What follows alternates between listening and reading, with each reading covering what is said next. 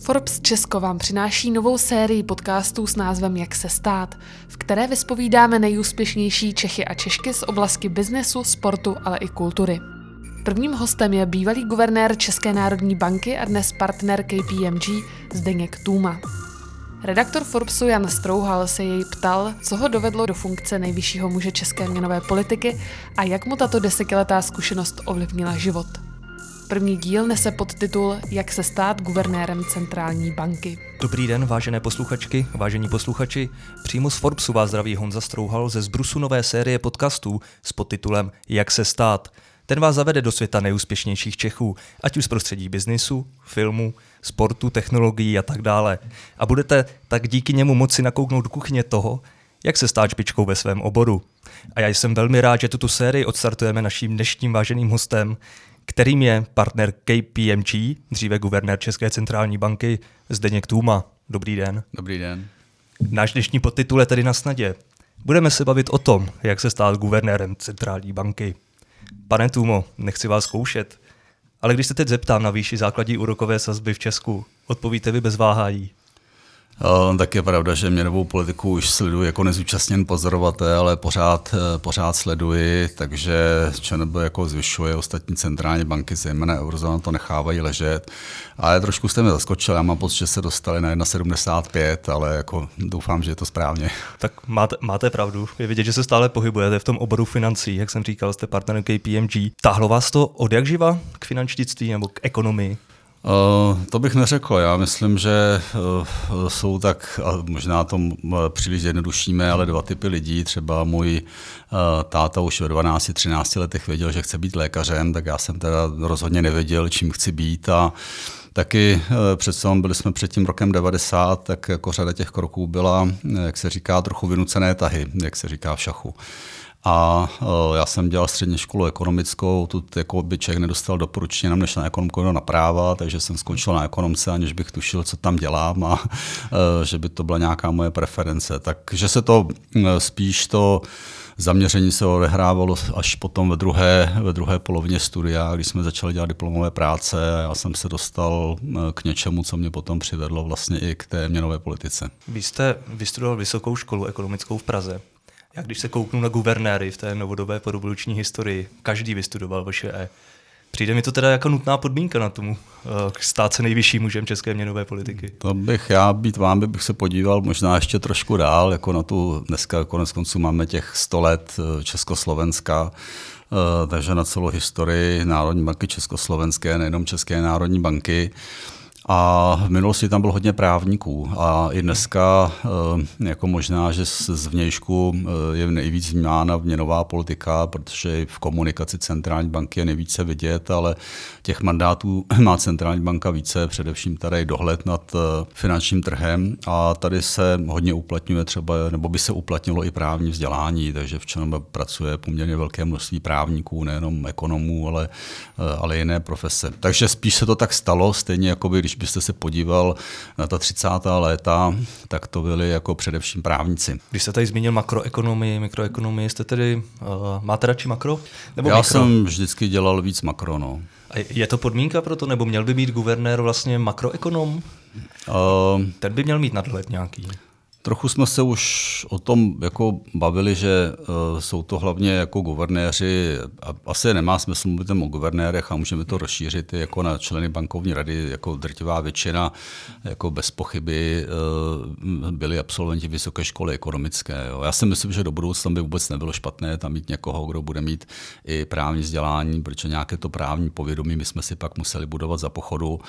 Ale také je pravda, že řada z nás, z nás měla uh, jakoby nějakou akademickou minulost, ale zároveň eh, jako nejenom já, ale řada dalších prošla potom i, i jinými pozicemi, včetně třeba mezinárodních zkušeností, anebo uh, prostě uh, i soukromým sektorem a, a podobně. Když se podíváte, ať už je to Mirek Singer nebo v současné době, době Jiří Rusnok, tak Mirek Singer předtím také dělal vlastně hlavního ekonoma v bance, potom byl v PVC, v poradenské společnosti, Jiří Rusnok také z toho veřejného sektoru odešel do privátního sektoru a vrátil se. Takže myslím si, že je je podstatné, nebo je dobré určitě mít trochu tu bohatší zkušenost, než být čistým akademikem. Určitě, jako když někdo se bude dlouhodobě soustředit na měnovou politiku, tak proč ne, ale bylo by, nebylo by dobře, kdyby tam bylo sedm jakoby, byt špičkových čistě hmm. akademiků. Když se tady bavíme o tom, jak se stát guvernérem České národní banky, ne, eh, není to spíš o tom, jak se stát vlastně členem bankovní rady České národní banky, protože eh, to guvernérství už je v podstatě jenom takové povýšení. No je to tak. Eh, eh, veřejnost má hodně, hodně guvernéra a když je průšvih, tak eh, to schytává především jeho hlava, bez pochyby. Ale určitě i, i tady najdete velké rozdíly mezi centrálními bankami. Někde je to víc hierarchicky uspořádané, někde má guvernér daleko silnější pozici a členové bankovní rady jsou spíše tak trochu malinko přeženu, trochu jeho poradci. Příklad Austrálie nebo Nový Zéland, ale u nás je to hodně opravdu kolektivní rozhodování, takže jakoby je to kolektivní vedení a rozhoduje těch sedm, sedm lidí. Pravda je, že guvernér tím, že předsedá tomu jednání, tak každý, kdo vedl nějaké jednání, tak ví, že jakoby ta role toho předsedajícího jako velmi silná. On do značné míry určuje potom, eh, potom agendu a většinou je jakoby ten kolektivní orgán uh, uh, jakoby respektuje jakoby tu konečnou odpovědnost uh, jakoby toho, toho předsedajícího nebo guvernéra, takže je to společenství sedmi, sedmi rovných, ale ten jeden je pravda, že je trošku rovnější. A konec konců, pokud je tam někdo chybí a je to sudý počet lidí, tak je ten takzvaný casting že rozhoduje hlas předsedajícího. Měl by být guvernér apolitický nebo politický, teď se spíše ptám v tom slova smyslu, že je to také o manevrování? Měla by rozhodovat jako především odbornost, jo, ale uh, jako faktem je, že uh, ta pozice České národní banky je v tom mezinárodním srovnání jakoby hodně unikátní, jo? že skutečně od začátku to bylo nastavené tak, že to nezávislá instituce a řekl bych, že to všichni prezidenti respektovali a respektují, takže tam nejsou jaksi političtí uh, nominanti. Ale neznamená to, že to je jednoznačné pravidlo. Máte země, kde uh, se ten politický vliv jakoby uplatňuje uh, a ale je to o odbornosti a o tom, aby potom byla, byla schoda, aby ta nezávislost a ta odbornost byla respektovaná. Já si pamatuju třeba, že jsem se o tom bavil Eh, s finským guvernérem Erkki Liikenen, který prostě měl ten politický jakoby background. Přiznám se, že ne, jestli byl člen politické strany, ale byl evropský komisář za nějakou politickou stranu a následně stal guvernérem. Ale jako na tom byla politická schoda, byl vlastně respektován napříč politickým spektrem a eh, tu odbornost bez pochyby měl. Takže pokud je někdo eh, jako dostatečně silný expert, má tu pozici úplně jasnou, tak by ho to nemělo úplně handicapovat.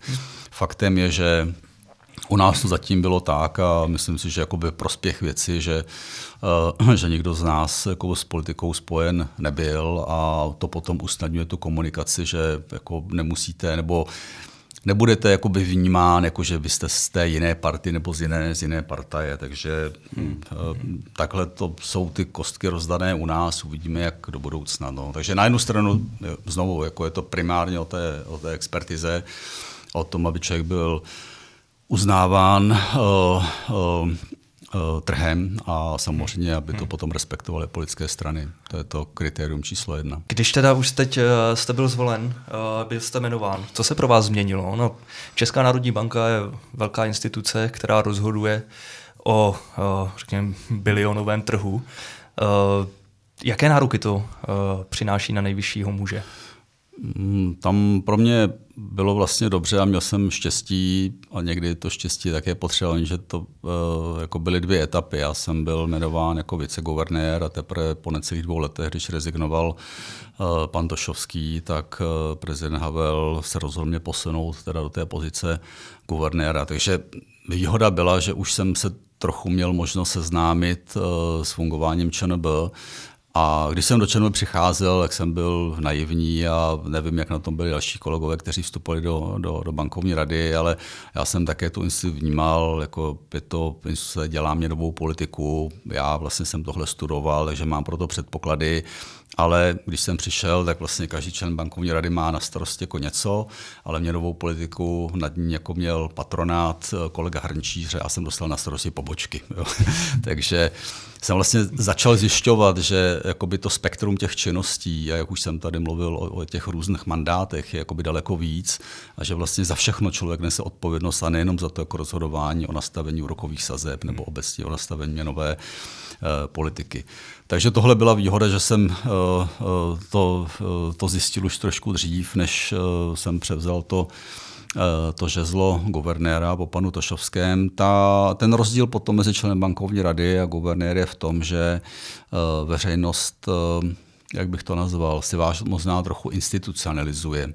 Že jako když, byť, byť skutečně tam rozhoduje sedm lidí a je to opravdu kolektivní rozhodování, tak ta veřejnost stejně jako vnímá hlavně jako by toho guvernéra. Takže jsou-li potom nějaké úspěchy, tak eh, to možná víc smetany, než si zaslouží, slízává guvernér, ale opačně jako je nějaký průšvih, tak on je volá na kobereček a když jde něco vysvětlit do parlamentu nebo podobně, tak, eh, tak je to zase na to tom, eh, na tom guvernérovi. Takže tohle je velký, velký rozdíl. No. Hm. Jak vypadá den v České národní bance? Co tam se řeší? Je to denodenní agenda? Já se, no já se trochu odvolám tady na uh, uh, Mojmíra Hampla, který nedávno skončil u, u mě, já to pak doplním jako pocitově, ale on si to jako měřil, že si dělal takový ten snímek Aha. pracovního dne. Jo. A on říkal, hmm. že, doufám, že ho budu interpretovat správně, říkal, že měnové policie věnoval tak maximálně 10% svého času. Jo. A je pravda, že, že já, já, já pocitově jsem si říkal, že to bude tak kolem 5%, což možná u toho guvernéra hmm. ještě jako trochu, trochu míň. A je to z toho důvodu, a tohle si myslím, že veřejnost už si vůbec neuvědomuje. Mluvil jsem o nějakých mandátech, ale vlastně, jakoby, abyste vykon, mohl vykonávat tyhle mandáty, tak eh, řídíte poměrně velkou instituci, která má dlouhodobě kolem 1500 lidí, možná trošku méně, kolem 1500. Takže vlastně jako vy, vy jste zároveň, kromě toho, že děláte tyhle rozhodnutí o měnové police, vypořádáte odvolání v oblasti dohledu a další věci, tak vlastně musíte uřídit jako těch 1500 lidí, aby se tam měl kvalifikované lidi, aby byli motivovaní, aby je práce bavila, čili prostě standardní práce vlastně v jakékoliv firmě. Jo. Takže eh, a plus ten barák, aby fungoval eh, ještě ke všemu teda v případě ČNB s velkými nároky na, na bezpečnost, přece jenom je tam jakoby nechci říkat kolik, ale prostě nějaká koruna v těch trezorech eh, leží. Takže všechny tyhle věci a za všechno nesete odpovědnost. Takže potom vlastně ta měnová politika, eh, která se postupně po té, co už jsme několik let cílovali inflaci a všechny procesy byly nastavené, tak byť se to pořád Eh, jsme měli snahu vylepšovat, tak už to byla do značné míry rutina. Ta rutina zase potom přestala s finanční krizí a zase to potom kolegové měli o něco zábavnější, ale eh, jako v tomhle ta, ta dekáda, kterou jsem tam strávil já, tak byla relativně jakoby eh, poklidná. Nastavili jsme hmm. vlastně ten, ten způsob cílování inflace. To myslím, že jsme i v tom mezinárodním srovnání si potom stáli, stáli velmi dobře a Ček nejenom mohl, ale musel se věnovat tady jakoby těm dalším věcem. Hmm. Například, co samozřejmě nám bralo hodně, hodně kapacity, bylo převzetí vlastně dohledu nad finančním trhem. My jsme byli odpovědní za finanční sektor, ale v roce 2006 jsme přebírali teda kompletně dohled, eh, dohled nad finančním trhem, takže přijetí nových kompetencí, nabrání nových lidí z těch institucí, které to dělali, hmm. dělali dřív, vypořádání se s tím střetem kultur. Jo? Takže hmm. každý, kdo někdy fúzoval dvě firmy s odlišnými kulturami, jak si umí představit, že eh, to není úplně jednoduché, že se to pár let trvalo, než si to hmm. sedlo a než jakoby ten nový model se, se opravdu dobře zaběhl. Takže není to opravdu o, měnové politice, eh, která je jako dneska sice strašně důležitým, ale relativně malým, malou výsečí toho, co je odpovědnost bankovní rady. Chodí členové bankovní rady nebo guvernéři do trezoru? Uh, nebo se drží ve vyšších patrech? No, do trezoru jít můžou, ale popravdě řečeno ani guvernér, a myslím, že dneska tomu nebude jinak, jako neměl kartu, která by fungovala jako do trezoru, jo? takže tam je zase jasně stanovená odpovědnost uh, konkrétních lidí a přijeli si guvernér, tak se může do trezoru podívat, ale tak párkrát jsem tam byl. No, tak je to, já říkám, takové specifické skladové hospodářství. Máte tam kontejnery, ale místo nějakých šroubků jsou tam prostě bankovky nebo mince. Hmm. No. Jakýkoliv guvernér si asi taky musí projít docela uh, intenzivním mediálním školením, protože Musí se dávat pozor na jakékoliv vyjádření, pokud jde o nějaké signály, signály trhu. Byl to váš takový strašák, řekněme, nebo, hmm. nebo jak tohle to vlastně se s tím leží? A pro, mě, pro mě to strašák nebyl, možná částečně z toho důvodu, že já jsem od té doby, co jsem skončil školu, tak jsem vždycky jakoby nějak přednášel a udržoval jsem si vztah na univerzitu a buď jsem tam byl úplně jako na, naplno a jeden čas jsem byl odpovědný za katru makroekonomie, ale vlastně vždycky jsem byl zvyklý mluvit na veřejnosti a jako prostě ekonom, který pak býval i zván jako někam na kameru a do televize, tak vlastně jako pro mě ta komunikace směrem do veřejného prostoru jako nebyla novinka. Samozřejmě něco jiného, když si mluvíte, jako můžete říkat, jakoby, co chcete a když Právě tady, musíte hlídat, jako co, co, co říci. Jako měli jsme, já si pamatuju, že asi dvakrát jsme si nechávali dávat jako nějaké školení, vždycky člověk pochytá nějaké triky, eh, co dělat, co dělá špatně a myslím si, že to bylo hlavně jako pro mě užitečné, proto nepamatuju, že bych se toho tak strašně moc naučil, ale jakoby přimělo mě to k větší pokoře, že si člověk uvědomil, kolik jakoby dělá chyb. Protože, jak jsem hmm. říkal, člověk skutečně mluvil na veřejnosti, neměl jsem s tím žádný jako větší problém, tak jsem si myslel, jak mi to určitě dobře jde, ale potom, když jako vás vezmu na kameru a ty profíci vám říkají, co děláte za chyby, tak si vlastně uvědomujete, že hmm. teda v tom výkonu ještě velký prostor. No. Ale ten obsah toho sdělení, to, na co se ptáte, není tolik, jak u toho člověk vypadá, i když samozřejmě tak je, je, je důležité, jak i to přispívá k té důvěryhodnosti, jak to říkáte, ale záleží na tom obsahu a Uh, nevím, no, tohle se úplně asi proškolit nedá, no, hmm. to je prostě learning by doing, no, prostě učíte s tím, jak to děláte a bez pochyby, nepochybuju o tom, asi kdybychom se teď podívali na nějaká moje vystoupení z roku 2000 nebo 2001, kdy jsem byl první rok guvernérem a o deset let později, tak asi jako i i ten, i asi by to vystupování taky vypadalo trošku hmm. jinak. A já teda doufám a věřím, že těch deset let později, že bylo trochu profesionálnější. Vy jste byl guvernérem uh, deset let a vlastně zažil jste taková, taková dvě období. Období, období růstu, uh, období nějaké konjunktury. A pak uh, samozřejmě, když přišla finanční krize, následně ekonomická krize, Kdy se vlastně uh, řídí měnová politika státu lépe nebo řekněme jednodušeji, když se snažíte třeba ukočírovat uh, přehřívající se trh, anebo naopak, uh, když je teda nějaký sešup a potřebujete ekonomiku a vše kolem pozbudit. Já už jsem mluvil o tom, že v okamžiku, kdy nastavíte ty procesy, tak měrová politika, rozhodování, oni se stává do značné míry rutinou. Hmm. Což neznamená, že jako nevěnujete jakoby čas tomu studiu, těm debatám, které jsme měli jak mezi sebou, tak i uh, jakoby, uh, jakoby v té interakci uh, s experty ze sekce měnové. A já, já vám řeknu takovouhle ilustraci, jo, která mi přijde docela, docela dobrá. Já když jsem tam přišel, tak um, jsem říkal, jak je možné, že, že třeba ve zprávách se mluví o tom, že jsme měli jednání bankovní rady, že jsme se rozhodli zanechat sazby na stávající úrovni. Jo. A uh, pro média je daleko atraktivnější, když se něco změní. Že jo? Když to pro mě vlastně to rozhodnutí nechat ty sazby na dané úrovni, někdy to rozhodnutí bylo daleko těžší a měli jsme kolem toho daleko obtížnější debatu, jednání trvalo daleko díl a někdy třeba jako snížit o 50 jako basis points jako bylo jasné, jako nevyžadalo to žádnou třeba jako větší debatu, ale jako paradoxně jako ta, ta změna je, je něco, co je, co je atraktivnější. Takže to nedá tímhle úplně měřit, takže v okamžiku, kdy jako jste pod tlakem a je ta krize, tak jako možná jakoby to, že rozhodnete takhle a hmm. přenastavíte měnovou politiku, může být někdy jakoby jednodušší, ale um, ale, ale nechci to schazovat. Jako hmm. bez pochyby v okamžiku, kdy, kdy vypukla krize a kdy se ty podmínky měnily tak strašně rychle a těch nejistot bylo kolem daleko víc, tak určitě to rozhodování potom komplikovanější. A musíte být připraven relativně rychle, uh, relativně rychle reagovat. No. Hmm. Co se stane potom, když teda skončí funkční období guvernéra? Sletí se na něho headhuntři, nebo má naopak období klidu? Uh, Jaké to bylo ve vašem já případě? Já jsem nějakou nabídku jako měl už, už jakoby předtím, protože jako všichni věděli, že za rok jako budu končit. Hmm. Uh, a já jsem se těšil na uh, půlroční období my říkáme karantény, že tam je taková ta trochu konkurenční doložka, tomu můžeme říkat.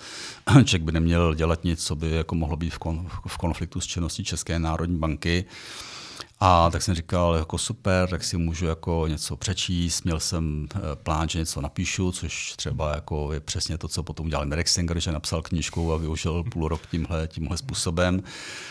No a tak jako mně se hold jako by stalo to, že eh, mě oslovil Karel Schwarzenberg a Mirek Kalousek a já jsem nakonec jako by kývnul, takže jsem vyplnil půl roku karantény eh, kampaní, kampaní na primátora a a ano, mohl jsem uh, sice mít napsanou nějakou knížku nebo nějaké texty, na které jsem měl chuť, ale zase tohle mi dalo nějakou novou zkušenost, takže jako přesto, že známá historie, eh, jako Topka vyhrála, ostatní se spojili, takže primátorem jsem ve finále nebyl. Ale dalo mi to tu zkušenost eh, čtyř let v zastupitelstvu a jako vnímal jsem pro mě eh, něco, co bylo jako nové a určitě zajímavé a ta municipální politika na tož v Praze jako určitě nesmírně, nesmírně zajímavá, takže jako, ne, jako nelitu toho, stalo se to, to, co se stalo, takže ta, ta moje karanténa probíhala trošku jinak, než jsem si představoval, když jsem oznamoval to rozhodnutí, že skončím dříve. Ten mandát jste teda čtyřletý uh, dojel celý.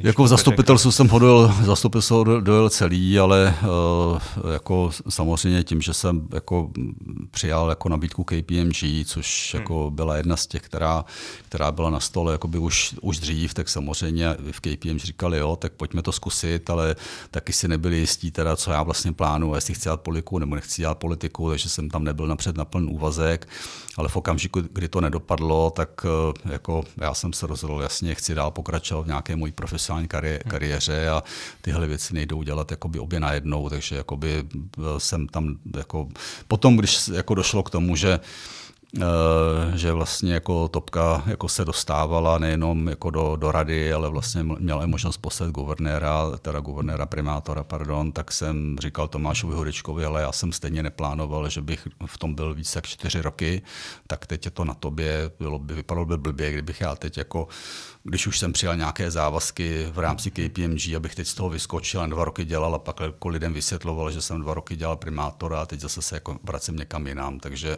to už zase nemůže ty výhybky člověk pořád přehazovat sem a tam. Hmm. Uh, takže je, je guvernér, teda bývalý guvernér politicky horkým zbožím? Hmm. No. Já si myslím, že obecně guvernér asi nejenom České národní banky, ale obecně centrální banky horkým zbožím být může, protože centrální banky většinou, nejenom u nás, ale většinou bývají vlastně respektované instituce. Eh, ti, kdo stojí jakoby v čele, to znamená nejenom guvernér, ale členové bankovní rady, jako mývají jako obvykle jako velmi dobrou reputaci, jsou to věrohodné osoby a jako věřím tomu, že pro prakticky jakoby každou politickou stranu můžou být jako velmi zajímaví kandidáti, pokud samozřejmě oni ten zájem mají. Hmm. Ale je to, eh, řekl bych, že je to do značné míry jednosměrka. Jakmile skutečně naplno začne dělat politiku, tak potom jako, zaprvé by nebylo dobré se vracet jako do centrální banky, což byla ta zajímavá epizoda uh, s, panem, s panem Tošovským, která hmm. konec konců bylo vidět, že to vedlo k politizaci té instituce, nebo byla takto vnímána, že se prostě někdo, kdo dělal politiku, se tam vrátil a začala ta instituce uh, být vnímána daleko víc politicky. Uh, takže když už člověk odejde z centrální banky do politiky, tak eh, vracet by se neměl, ale ten návrat potom do biznisu si myslím, že je daleko složitější. Čím déle jste, tak jako bez pochyby ztrátí, ztrácíte prostě tu svoji hmm. kompetenci a tu svoji expertizu a i ten privátní sektor vás začne vnímat vlastně jako, jestli jste teda jako už víc jakoby politik a kde přesně jsou ty vaše kompetence. Takže ty přechody na rozdíl od anglosaského světa jsou u nás daleko komplikovanější. V hmm. Americe vidíte daleko častěji, že lidé z biznisu přecházejí uh, přechází do veřejného sektoru a ber se to, ano, já teď jako jdu jakoby sloužit vlasti, nějakou službu teda jakoby veřejnosti a pak se třeba se vrací do biznisu. Jako hmm. na, na kontinentě a u nás je to eh, to ví, víc drhne. Říká Zdeněk Tuma, partner poradenské společnosti KPMG, bývalý guvernér České národní banky. Pane Tumo, já vám moc krát děkuji, že jste přijal naše pozvání. Já děkuji za pozvání.